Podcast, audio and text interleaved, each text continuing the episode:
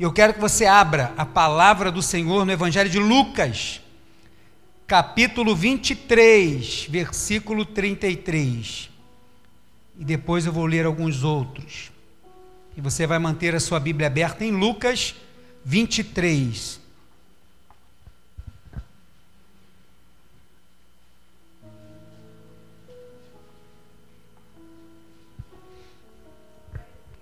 Evangelho de Lucas,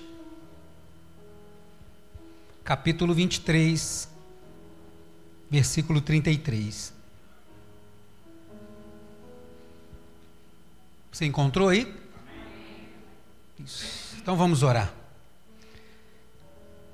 Santo Espírito, como cantamos, o Senhor é bem-vindo aqui. E quando chegamos aqui, o Senhor veio conosco. O Senhor veio porque mora dentro de cada um de nós. E na nossa casa o Senhor fala conosco, nas canções o Senhor fala conosco, e na igreja, que é o lugar do povo de Deus, o Senhor também fala conosco. E aqui estamos hoje para mais uma vez ouvir a tua voz. Pedir que o Senhor fale conosco nesses momentos que antecedem um momento tão sublime que praticamos todo primeiro domingo, que é o momento de ceia.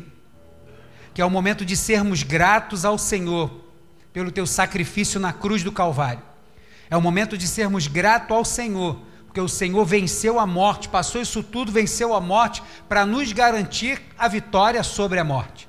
Que assim como o Senhor vive, nós viveremos também contigo.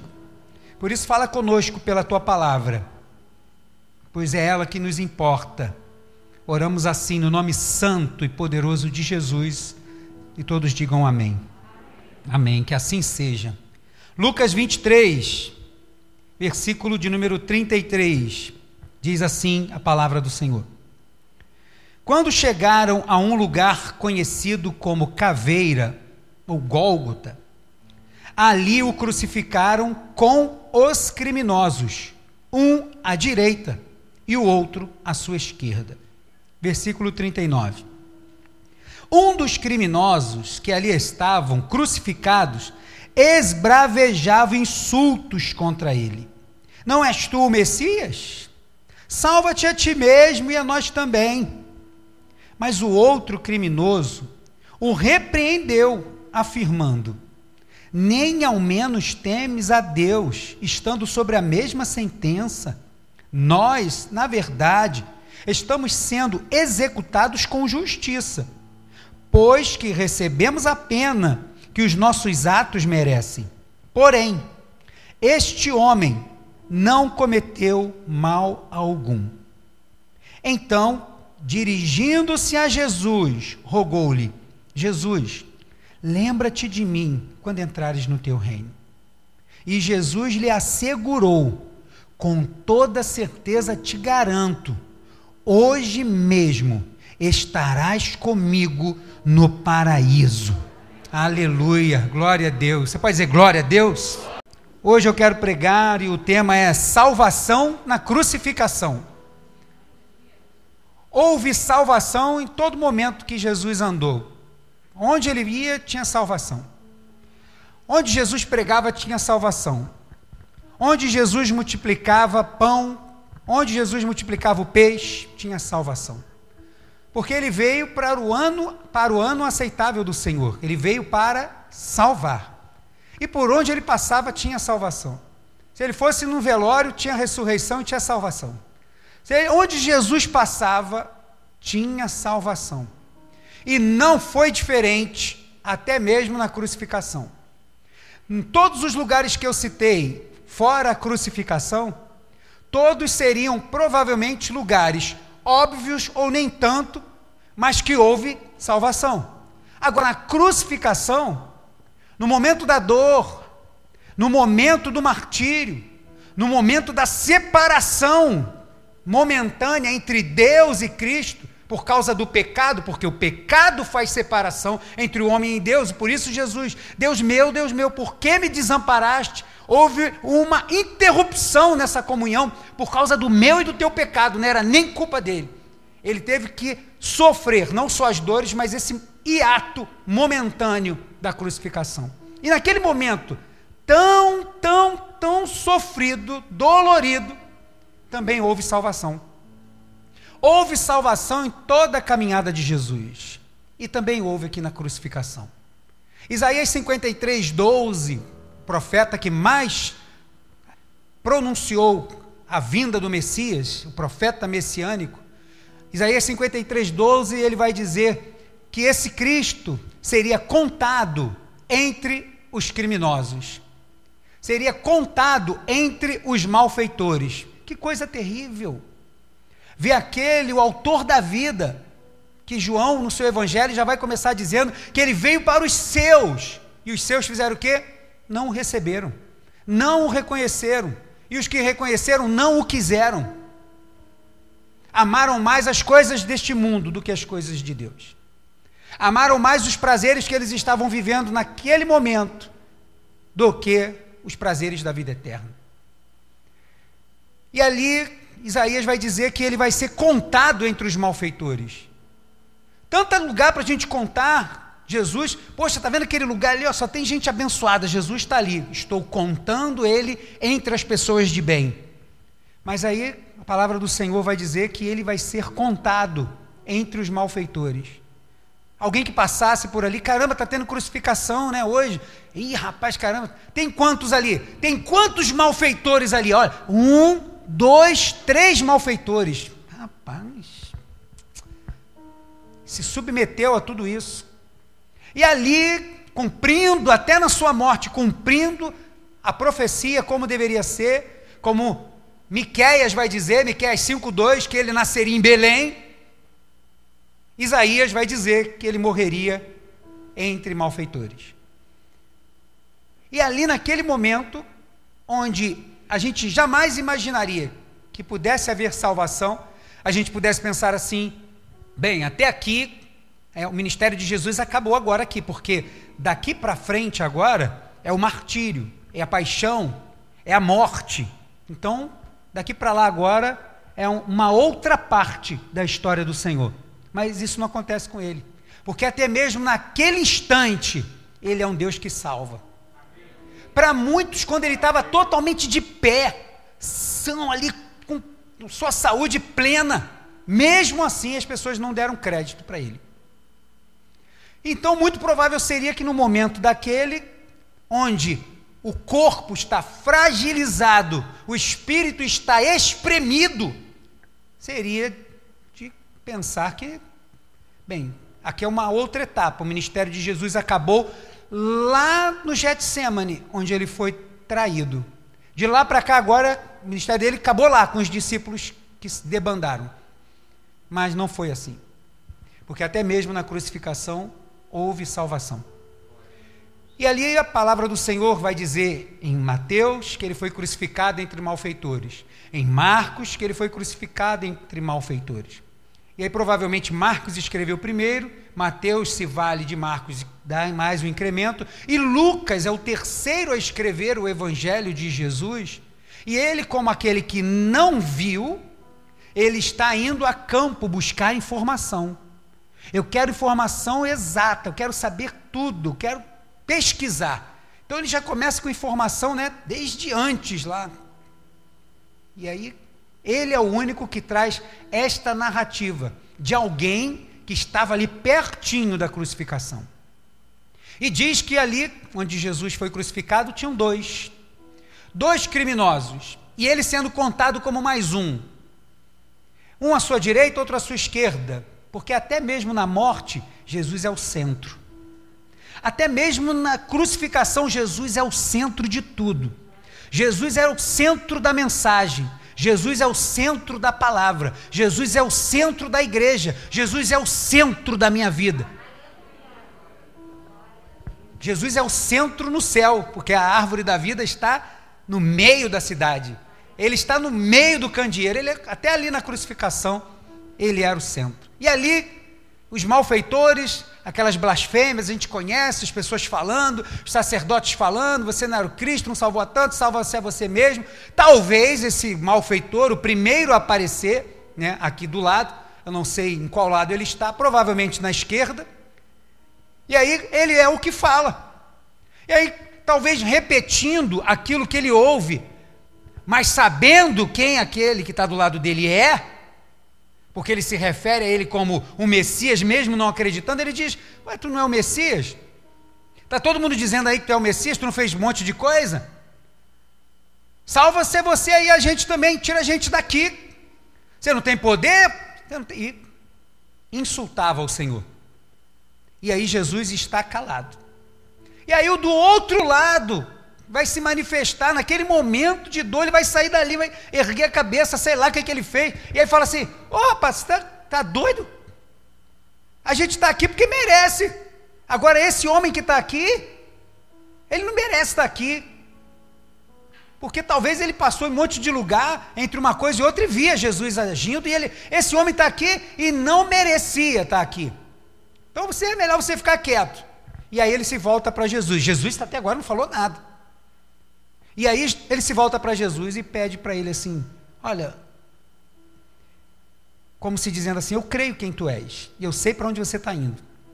Então, se for possível, quando você chegar lá no céu, para onde você está indo, ele vai dizer: lembra-te de mim, quando chegar lá. Como uma esperança tardia, como alguma coisa que pudesse ser mudado, mas uma fala de esperança, aquela esperança já toda murcha, parecendo alface na feira, três e meia da tarde.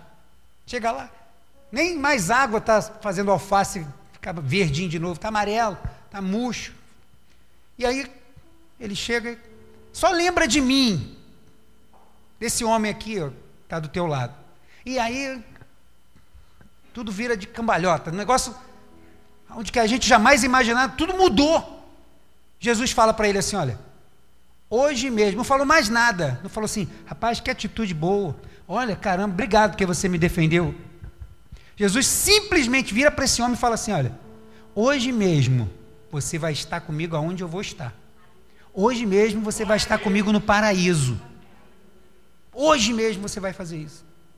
E ali na crucificação, foi o primeiro homem, esse, a comprovar que não existe crente sem cruz.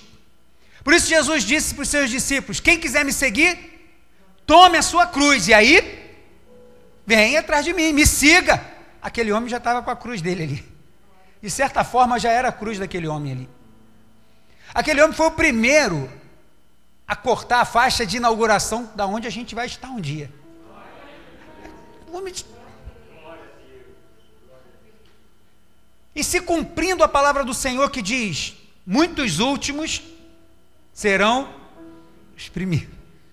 E aí está o camarada ali, que eu, esse aí já não tem mais jeito não. E uma simples declaração mudou tudo, mas não é uma simples declaração. Porque o Deus que salva, ele não se impressiona com palavras bonitas, não. Ele não se impressiona se você fala bonito, se você fala bem. Se seu português é rebuscado ou capenga um pouquinho. Ele não está nem um pouco preocupado com isso. Porque antes das tuas palavras, das minhas, ele sonda o nosso coração. E talvez muito antes desse diálogo começar ali, naquele momento, ele já está sabendo o que tem no coração dos dois. E só está esperando ser verbalizado aquilo que já estava no coração dele, para Jesus poder dar a sentença. Hoje mesmo você vai estar comigo no paraíso. E Jesus, como diz o Augusto Cury, o mestre dos mestres, o mestre dos, dos professores, até na crucificação nos ensina. Nos ensina que ali havia esperança havia salvação. E eu quero falar algumas coisas. Na verdade, eu quero falar, comentar sete coisas desse texto. A primeira que eu quero comentar é que nunca é tarde para aceitar Jesus, irmãos. Nunca, nunca, nunca é tarde. E isso é uma boa nova. Enquanto a vida, diz o ditado, líquido e certo, há esperança, porque a gente tem vida. E nunca é tarde. Por que, que eu digo isso? Porque tem pessoas que acham porque andou de uma forma, ou muito tempo de uma forma tão contrária à vontade de Deus, que não é difícil você encontrar alguém que diz assim: é, mas para mim não tem mais jeito. Você que já evangelizou alguém, talvez você já tenha ouvido isso. Assim, mas você não sabe o que, que eu fiz. Você, olha, para mim não tem mais jeito, não tem solução. Olha, pelos caminhos que eu andei, eu tenho até vergonha, não dá. Pelo tempo que eu estou, olha, eu já até fui da igreja quando eu era pequeno. Mas hoje, ó, estou aí afastado, fazendo, pintando e bordando. Para mim não tem mais jeito, meu negócio é esse aqui mesmo, para mim não dá. Mas lá, na crucificação, a gente aprende que tem tempo sim. Não importa onde você esteja, não importa o que você fez, Jesus não fez uma lista para ele. Então vamos lá, começa a pedir perdão aí dos teus pecados. Foi o quê? O que, você fez? Foi isso? Foi aquilo? Foi aquilo? Foi aquilo? Não dava nem tempo.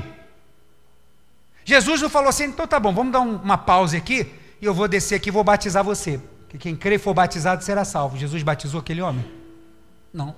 Não dava tempo para isso. Mas dava tempo para salvar. E só quem pode fazer isso é o Senhor. Na salvação que a gente viu na crucificação, a gente aprende que é sempre tempo para que haja salvação. Nunca desista de ninguém. Por mais que essa pessoa tenha dito para você que não quer, que não vai ser, que não vai mudar, que não vai.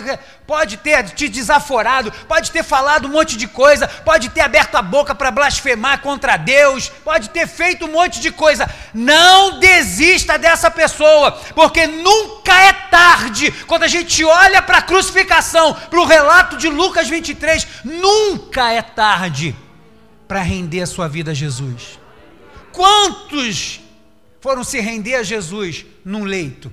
E aí, de tanto isso acontecer, criou-se uma máxima de que o Senhor põe no leito para poder resgatar. É verdade, o Senhor age como Ele quiser. O Senhor tem os deles.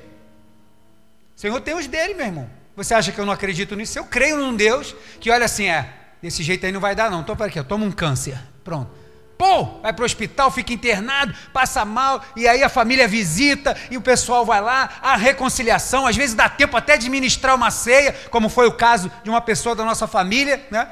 E ali participou da ceia e tal, não sei o que lá. Passou um tempo, dormiu, faleceu. Está onde? Está com o Senhor. Por quê? Porque nunca é tarde para voltar para os caminhos do Senhor. Nunca é tarde. Na crucificação a gente aprende que, irmão, vale a pena. Entrega essa pessoa nas mãos do Senhor, não desista dela. Não desista. Por quê? Porque nunca é tarde. Pode ser que vai chegar na hora onde você menos esperou. Pode ser os 45 do segundo tempo, não importa. Tem um paraíso reservado para essa pessoa também. Quando o Senhor diz que não leva em conta o tempo da nossa ignorância, o tempo do pecado, dessas coisas, Ele apaga tudo isso e vai dizer lá, é, Miquéias, que Ele vai jogar isso no mar. Ele não quer mais saber disso. É isso que Ele faz, irmãos. E é por isso que a gente fica tranquilo, porque nunca é tarde para aceitar ao Senhor. Quando a gente lê esse texto, eu pensando sobre ele, na verdade, eu acordei com esse texto sexta-feira e com essas coisas na cabeça. Então eu já peguei um papel, saí rabiscando, falei, é, fala Deus, vai falando logo. Nunca é tarde. Outra coisa que Jesus nos ensina aqui, irmãos, e que a gente precisa levar de fato para a vida, é que Jesus não perde tempo com as ofensas. Na sua vida inteira ele foi ofendido. Disseram até que ele trabalhava para os demônios. Ah, esses aí que ele está fazendo, ele expulsa demônio pelo maioral dos demônios, aí o Beuzebu. Que isso? Blasfêmia que o pessoal estava fazendo ali. Os conhecedores da palavra eram o que estavam fazendo isso. Falaram um monte de coisa dele. E ele repreende na palavra, ele exorta. Mas ele não perde tempo com bate-boca.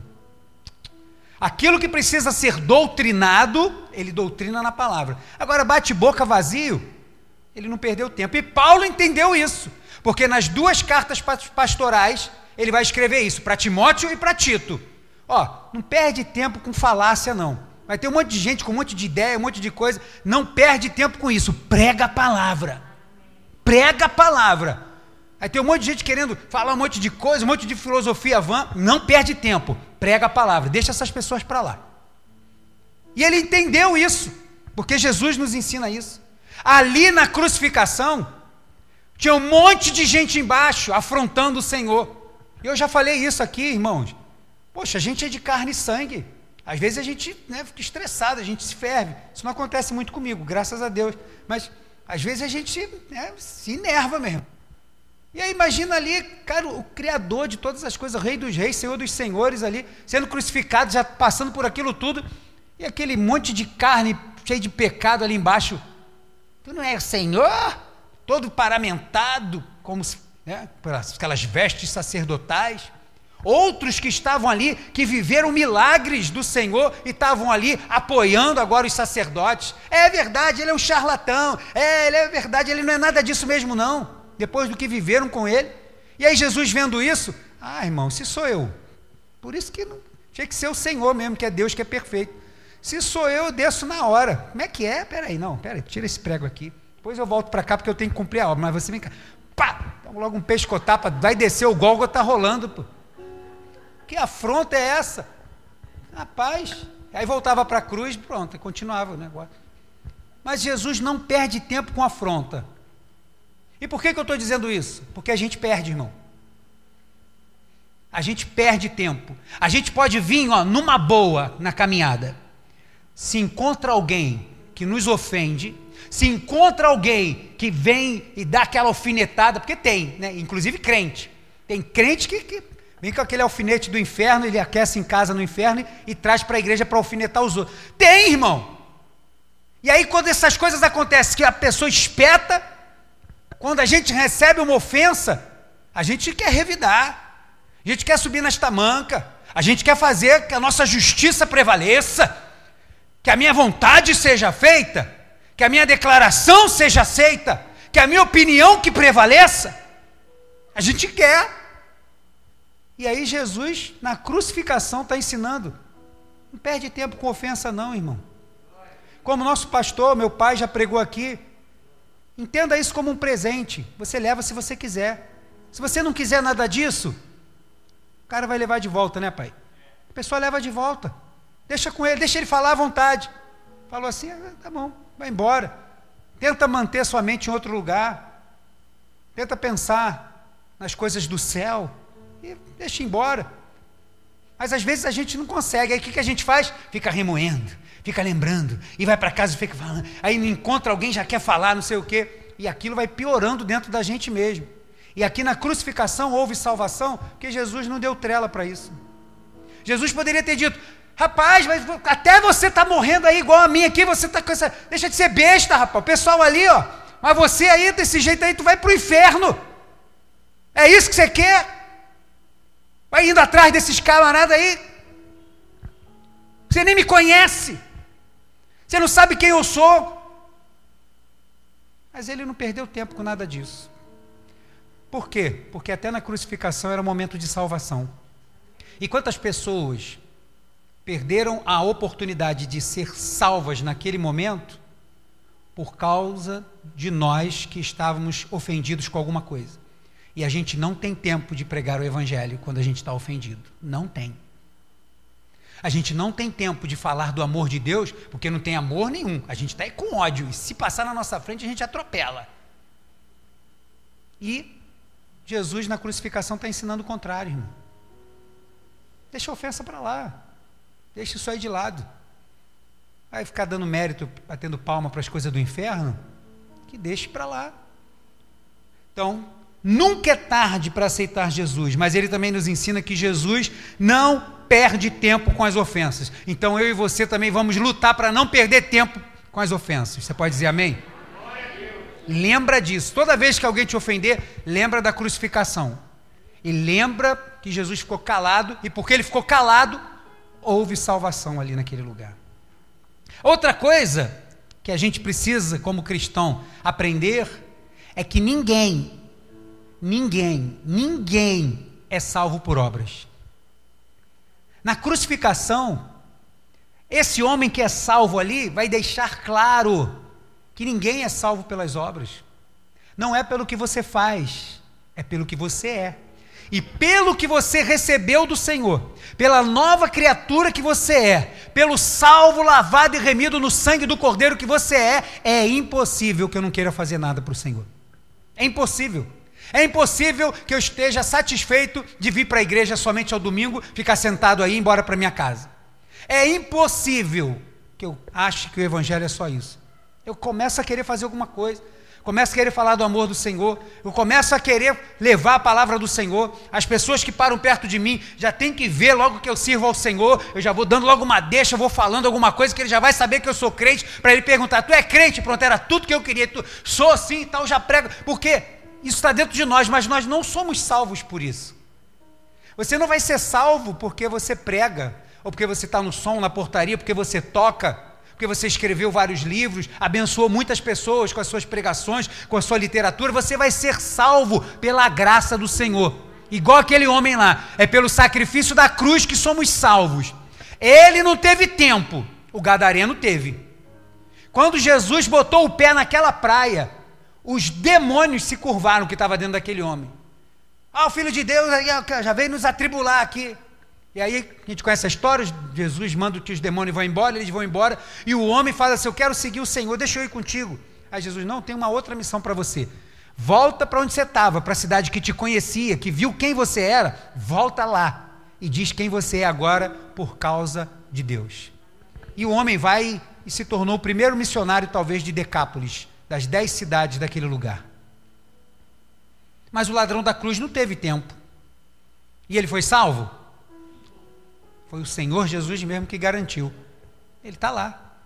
Então, irmãos, o que você faz para o Senhor? Faça em gratidão pela salvação.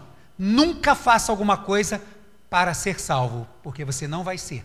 Como ladrão da cruz, somos salvos pela graça do Senhor. Quarta coisa das sete que eu quero dizer é que Jesus nunca está ocupado para ouvir ninguém. Nunca.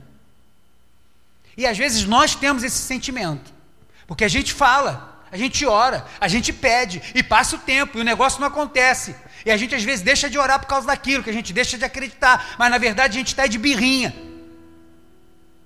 Está magoadinho porque acha que Deus tinha que fazer na hora que a gente quer.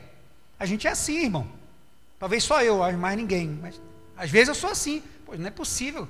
Caramba, eu estou me entregando, eu estou buscando, eu estou fazendo, o negócio não acontece. Ah, não vou mais orar por causa disso, não. E aí, às vezes, pela misericórdia, vem aquele anjo que eu já falei aqui, que aí, quando ele vem, meu irmão, ele dá logo um catiripapo, a gente rapidinho volta para o eixo. E é a misericórdia de Deus. Mas Jesus nunca está ocupado para ouvir. E por quê? Porque quem é que, quando está no momento de tribulação, para para ouvir alguém? Quem é que, quando está muito ocupado, para para dar ouvido para alguém? Quem é que, quando está no momento de sofrimento, às portas da morte, vai parar para ouvir alguém? A gente só quer saber da gente, só quero saber da minha dor, só quero saber do meu umbigo, só quero saber dos meus problemas. Eu me afasto da comunhão, e eu me afasto das coisas, porque os meus problemas. Eu vou começando a me afastar da comunhão com Deus, já não leio a Bíblia como eu lia antes, já não oro como eu orava antes, porque na verdade eu estou dizendo para Deus que Ele está muito ocupado. Porque ele não pode me atender quando eu estou precisando. Porque se eu estou precisando, ele tem que me atender. Tem que tocar o sininho, ó. Ó, estou precisando. Quero te dizer que ele está te ouvindo sempre, irmão. Mas vai te atender quando ele quiser, porque ele é soberano. Ele vai te atender no tempo dele, não é no teu, é no dele. No dele que ele atende. E naquele momento da crucificação, Jesus não tinha dado uma palavra, mas os seus ouvidos estavam totalmente abertos confirmando que é melhor ouvir do que falar. E às vezes a gente perde muita coisa porque fala demais, mas não é esse o foco. Deixa eu voltar. Jesus vai estar com os ouvidos atentos. De tudo que aconteceu ali na crucificação, a única palavra de Jesus foi: Hoje mesmo você vai estar comigo no paraíso. Fala somente o que interessa, somente o que importa. E como porque ele está ouvindo sempre. Ele podia estar tá calado, mas ele está ouvindo. Eu não sei o que você está passando. E eu sei que às vezes Deus está calado, mas Ele está te ouvindo, irmãos. E vai chegar uma hora que Ele vai dizer uma palavra, como disse para esse homem, que, vai, que mudou a história dele toda. E que vai mudar a tua também. Mas e até lá? Até lá aguenta o tranco, meu irmão. Irmã, aguenta. Porque o Senhor está te ouvindo sim.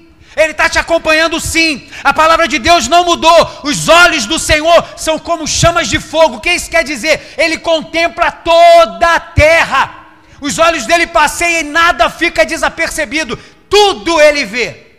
Tudo ele sabe. Todo poder ele tem. Mas ele tem um propósito, ele tem um plano. Então, vamos aguardar. E até lá, fica tranquilo que ele está te ouvindo. Ele sabe o que você está passando. Quando a gente olha para a crucificação e vê a salvação desse bandido, desse ladrão que estava lá e que foi salvo, a gente aprende que Jesus nunca está ocupado para ouvir. Ah, mas Jesus, Jesus não está agindo. Não tem nada de que ele está ocupado. Tem o teólogo geralmente é uma pessoa chata, né? O pessoal que é teólogo. Mas tinha um hino antigo, que depois o pessoal teólogo, né? Que gosta de encher a paciência, tinha um corinho bem antigo que diz assim, ó. De madrugada a fila é menor, de madrugada a fila é menor. Sei quem já ouviu essa música, né? Não, não precisa levantar a mão, não, levanta não, pelo amor não, levanta não. Aí falava que a fila era menor. Aí veio os teólogos, né, de plantão, e aí vieram, né, com as doutrinas bíblicas, falou assim, irmão, você está limitando Deus, dizendo que você vai de madrugada, Deus vai te dar mais atenção, porque de dia tem muita gente orando hora de madrugada que tem pouca gente orando, que Deus vai te ouvir. Pronto, limitou Deus, colocou Deus dentro de uma caixinha chamada é, teologia. Que isso? Deus não está preso a isso não. Deus está te ouvindo o tempo inteiro. Não interessa se é de madrugada, não interessa se é de manhã, não interessa se é de tarde, se é dentro do ônibus, se é tomando banho e chorando, porque eu sei que tem gente que prefere chorar quando vai tomar banho. E aí, quando vai tomar banho, chora, que é para os outros da casa não saber que está chorando. Porque aí está ali, está chorando, está se molhando e tal. Qualquer coisa foi o shampoo que irritou os olhos, alguma coisa assim. Deus está vendo, irmão. Ele está ouvindo tudo isso. O agir dele não está limitado se ele te respondeu ou não. Fica tranquilo. Jesus tá, nunca está ocupado para ouvir a sua voz. Nunca está. A quinta coisa que eu quero dizer é que a fé nem sempre acompanha a razão. Nem sempre. Porque fé e razão andam juntas até onde é possível. Até onde é possível. Porque vai chegar um momento onde ou você fica com a fé, ou você vai ficar com a razão. Mas até um espaço de tempo elas caminham juntas. A gente crê que Deus pode curar alguém de alguma doença. A gente crê. Aí a pessoa às vezes vai, orou e a pessoa foi curada. E aí vai no médico. É a razão. O médico olha o exame antes e olha o exame depois, né? Quantos testemunhos a gente não já ouviu assim? E aí o médico vai dizer assim, né? Está ali o diácono Washington, que é uma dessas. Olha, eu não sei o que aconteceu, porque é a razão. E ele vai falar assim: olha, eu não tenho ideia do que aconteceu, mas você não tem mais nada. Vamos, faz outro exame, repete esse exame de novo. Vamos lá, repete o exame. É, realmente. Volta daqui a um ano, volta daqui a um ano, volta lá de novo. É, porque a fé e a razão têm um, um limite. E por que, que eu estou dizendo isso? Porque esse ladrão na cruz, ele creu em Jesus no momento mais difícil, como eu estava dizendo.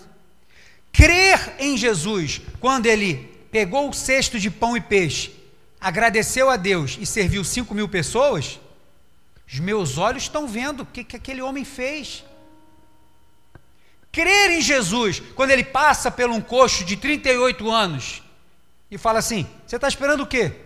Não, aquilo ali não existe. Não. Levanta e anda, vai para tua casa, pega teu leite e vai embora. O homem vai embora. Crer em Jesus, quando vem quatro pessoas carregando um aleijado, abre lá o telhado, porque não tinha como entrar na casa que estava lotada. Desce o homem pela corda. Jesus fala assim: os seus pecados são perdoados. Meu irmão, se Jesus falou isso, é porque era isso que aquele homem precisava. O homem não falou nada, nem reclamou. Ah, mas eu quero andar. Não falou nada. Seus pecados estão perdoados. E aí os fariseus lá na porta pensaram assim: é, quem é esse aí que está se achando Deus que perdoa pecado? Aí Jesus que ouve o pensamento, fala assim: ué, por que, que vocês estão falando essas coisas aí com vocês? O que é mais fácil fazer? Mandar levanta e anda ou dizer os teus pecados são perdoados? Eles não, não responderam. Por quê? Mais fácil dizer o teu pecado está perdoado. Alguém viu alguma coisa? Não, pode. Peraí, Vou orar aqui, ó. Oh, teu pecado está perdoado. Pronto, a pessoa foi embora. Tu viu alguma coisa? Não viu nada, meu irmão. É coisa espiritual. Agora dizia assim, ó, levanta e anda, meu irmão, tá todo mundo de olho de que o cara é paralítico que levantou e foi embora. E aí Jesus vai dizer assim, ó, para que vocês creiam que eu tenho poder para curar, para perdoar pecado, que é o que mais importa. É, faz favor para mim, é, levanta e anda e volta com a tua maca para não dar trabalho para teus amigos que te trouxeram. O homem vai embora, pega a maca e vai embora. Fácil crer em Jesus ali. O diante daquilo, caia prostrado na hora ali, chorando, babando. Por quê? Diante, agora lá na crucificação, talvez aquele homem tivesse passado por Jesus em alguns desses momentos, sei lá. Eu sei que ele conhecia quem era Jesus. Ele sabia algumas coisas que ele fez para poder fazer e dar uma declaração como ele deu. Agora, onde eu não sei, aí a gente imagina onde é que tenha sido. Eu não sei, mas eu sei que ele viu alguma coisa. Mas só que quando ele chegou diante de Jesus pela última vez, o Deus que andou sobre as águas, que multiplicou pão e peixe, que deu vista cego, que fez mudo falar, que fez surdo ouvir, que fez paralítico andar, está crucificado, nu, ensanguentado, irreconhecível. Como é que eu sei que era ele? Botaram uma placa em cima, em grego, aramaico e latim. Aqui está o rei dos judeus. E aí o homem vai se vira para ele e diz assim: Lembra-te de mim quando entrares no teu reino. Ninguém fez uma declaração dessa. Ninguém fez uma declaração dessa enquanto Jesus estava fazendo e operando tantos milagres. Mas no momento onde a nossa razão ia fazer e agir todo o contrário, a gente vê o agir da fé. Porque a fé, muitas vezes, ela vai seguir na contramão da nossa razão. Eu não sei o que você pode estar pensando ou imaginando, que a gente imagina e pensa de como Deus pode agir, irmão, descansa, só entrega nas mãos dele e aguarda com fé. Não cria expectativa não de como vai ser que você pode ficar frustrado, que geralmente não vai ser assim que ele vai fazer. Não vai ser desse jeito. Mas vai ser no momento onde você menos espera, como na crucificação. Ninguém esperar que ia haver salvação naquele dia e houve. Talvez seja naquele dia onde você menos espera, onde Deus vai agir e algo vai acontecer e o que você espera vai chegar. E aí, como é que é entender isso? Fugiu, não tem como, a mente não pensa isso. Os pensamentos dele são mais altos, ele anda em caminhos muito mais altos que o meu. Mas a gente crê você tem guardado fé aí no teu coração? Exercita, tá? Porque fé é dom, dom é para exercitar. Se não exercitar, vai atrofiar. Exercita a tua fé. Não ande pela razão. Pela razão, esse homem aqui não ia crer. Não, eu estava crendo em Jesus, mas esse aqui que é ele que fez lá? Ah, então não é, não. Era furada mesmo. Esse aqui era falsificado, era paraguaio. Esse aqui deve vir um outro ainda mesmo. Não era esse, não. Mas aquele homem creu diante de toda impossibilidade, então faça o mesmo. Na crucificação a gente aprende a crer diante de toda e qualquer impossibilidade. Sexta coisa, que as duas últimas, né, são as duas lindas para nós, principalmente por hoje, que é uma noite de ceia do Senhor. Pastor, mas tem céu, tem céu, tem um paraíso, tem. Irmão, quem falou foi Jesus. E falou para aquele homem: Hoje mesmo estarás comigo aonde? Então lá quero saber se tem teólogo que quer, ah, não, porque a alma, porque o espírito, porque não sei o quê. Ah, vai plantar batata, meu irmão. Quem falou que tem paraíso foi o Senhor, então tem. Acabou. Não, mas paraíso não é bem assim, porque o Santo Agostinho falou isso, porque Calvino falou isso. E quem são eles? São mais autoridade do que Jesus? Por acaso eu sou mais autoridade que Jesus? Por acaso Paulo é mais autoridade que Jesus? Por acaso qualquer homem estudioso da palavra de Deus é mais estudioso, é mais é, sabido da palavra do que o próprio Deus da palavra? Ninguém, irmão. Então, resume a história. Tem paraíso? Tem um paraíso para o crente, sim. Tem um paraíso, sim tem o dia do arrebatamento que vai vir, tem o dia da ressurreição, os mortos. E aonde que estão esses mortos? Estão tudo no paraíso. Não, pastor, mas não é bem assim não. É, mas Jesus falou. Reclama com ele. Foi ele que disse: Aonde estão os salvos que já dormem no Senhor? Estão tudo no paraíso. Está tudo lá. Foi ele que falou. Falou para aquele homem que ele ia estar tá lá. Agora, o que é isso? Como que é? Não sei. Ele não deu detalhe. Mas a palavra paraíso vai dizer de um lugar de sonhos, de um lugar maravilhoso, de um lugar pacífico, de um lugar que tem, parece um clima maravilhoso o tempo inteiro. De um lugar que a gente não tem vontade de sair. Não sei quantas viagens você já fez. Você que tem, viaja bastante, né? Quem tomou a Coronavac não vai poder ir para a Europa, né, irmão? Infelizmente. Tem vários irmãos tristes, pastor, não vou poder ir para a Europa esse ano por causa da Coronavac. Fica tranquilo, irmão, fica na paz, vai dar tudo certo.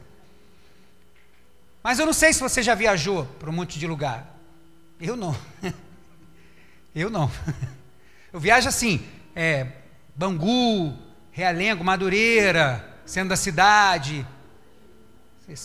Quando eu vou em Bom Sucesso, aí eu vou em Paris, na rua Paris, vou em Nova York, aí eu vou em vários lugares ali em Bom Sucesso. E depois eu chego em todas as nações, que é ali na praça, né? Praça das Nações. Aí eu me sinto ali um missionário ali naquela praça. Estou aqui, Senhor me envia para as nações. Aí está lá na Praça de Bom Sucesso.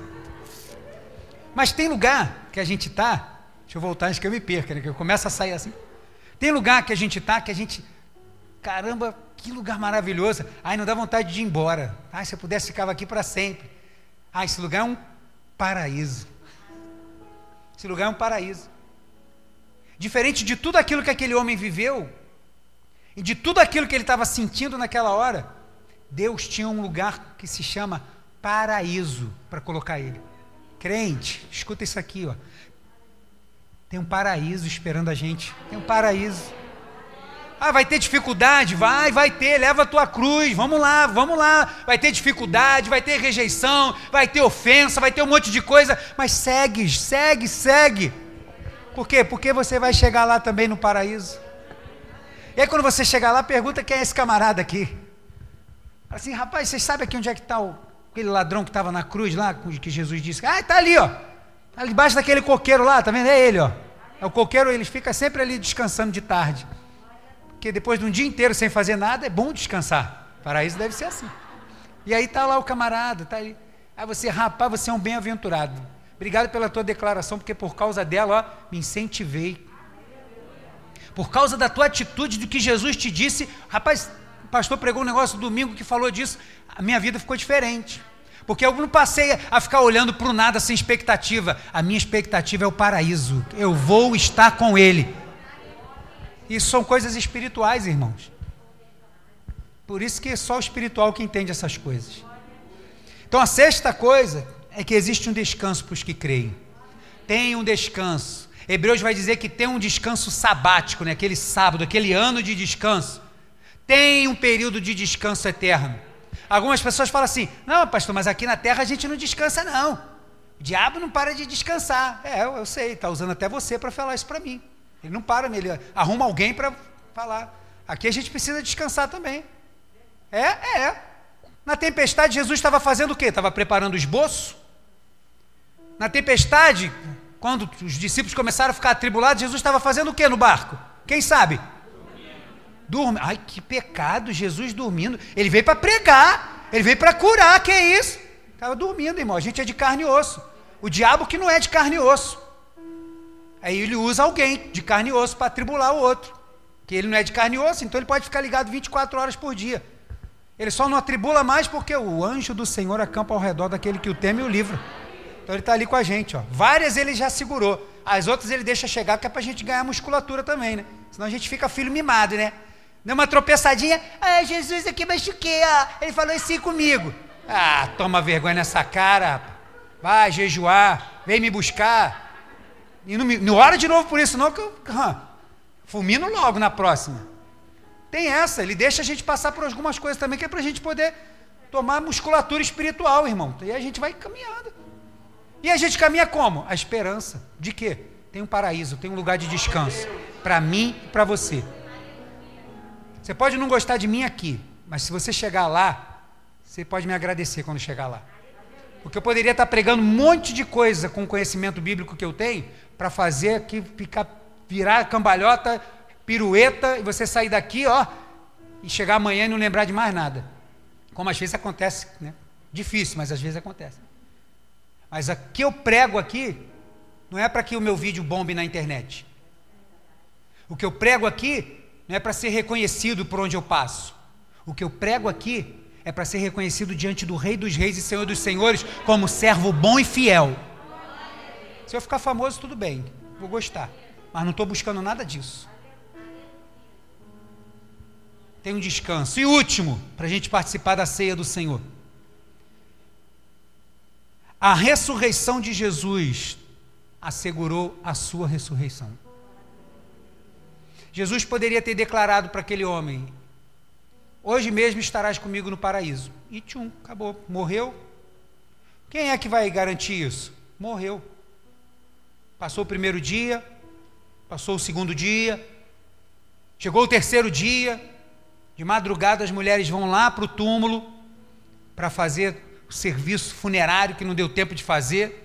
Enrolaram ele lá num lençol de linho e colocaram na tumba porque já era sábado, já estava chegando sábado, 18 horas, já era outro dia no, no, no horário judaico. Então enterra logo, que é para a gente poder celebrar a Páscoa, senão a gente vai ficar impuro. E aí enterraram. Aí quando foram lá, chegaram lá, uma pedra já estava removida. E aí tinha um homem de branco lá. E aí, vocês estão procurando quem? Está procurando Jesus. É, vocês estão procurando aquele que vive entre os mortos? Ele não está aqui. Já ressuscitou. Não está aí. E aí, se alguém ouviu e ouviu o que está relatado aqui em Lucas, vai lembrar. Vai falar assim: Ué, Jesus ressuscitou? Ressuscitou. E então aquele ladrão está com ele. Jesus disse que hoje mesmo estarás com quem no paraíso? Hoje mesmo eu te envio por Sedex para o paraíso? Não. Hoje mesmo estarás com quem? Comigo. Ele não falou assim: olha, segue aqui que você vai sair, a segunda esquerda você chega no paraíso. Jesus foi indo com ele. Assim, você vai estar comigo no paraíso. Ele está continuando aguardando lá. Por quê? Porque Jesus voltou, ele ressuscitou. E aí, quando as pessoas se deparam com isso, ele ressuscitou. E até hoje as pessoas tentam negar esse fato e não conseguem, tentam desmentir a palavra e não conseguem. Quando a gente lembra que Jesus ressuscitou, a gente lembra então que aquele homem que recebeu essa promessa, ressuscitou também, está no paraíso. E quando eu lembro disso, e eu lembro que ele andou entre os discípulos por 40 dias, e mais de 500 pessoas viram Jesus ser assunto aos céus, eu lembro que mesmo que meus olhos se fechem nesse mundo, eu ressuscitarei com ele. Porque a ressurreição de Jesus assegura a minha. Você pode dizer isso? A ressurreição de Jesus assegura. Bate no peito assim, ó, a minha. A sua. Está garantida com ele, irmão. Porque o túmulo está vazio. Não está lá, já ressuscitou. E o primeiro a entrar lá está lá até agora, no paraíso, entrou com ele. Aí Jesus deve ter falado assim: Ó, tá vendo aí? Ó, agora fica à vontade aí, e já três dias eu vou voltar para continuar fazendo o que eu fiz lá embaixo. E aí depois, quando eu voltar, eu vou passar um pouco para o nível acima, imaginando eu, né? E eu vou estar com meu pai, porque eu vou estar intercedendo pelo um povo que ainda vai vir me conhecer. Eu já vou estar lá intercedendo e guardando eles. Eu já vou estar lá advogando a causa deles, porque eles vão estar se reunindo no meu nome para celebrar a ceia do Senhor. E sou eu que perdoo o pecado deles para que eles cheguem aqui diante da mesa. Sou eu. Então você fica aqui no paraíso. E os outros que começarem a chegar, você vai dando a instrução aqui, ó. Aqui tem um rio, aqui tem. A ressurreição de Jesus assegura a minha. Você pode dar graças a Deus por isso?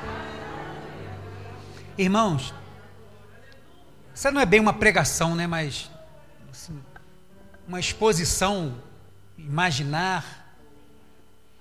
Que coisa sublime é poder parar para imaginar essas coisas. Como será? Não imaginar se é verdade, porque é. Ah, pastor, mas fulano não crê. Pode chorar. E é melhor começar logo, porque depois vai chorar mais ainda. Porque é verdade. Ah, mas para um monte de gente não é. Para um monte de gente é relativo, não interessa. Para mim é. Por quê? Porque a salvação, assim como foi para aquele homem, ela é individual. A experiência que aquele ladrão teve foi dele.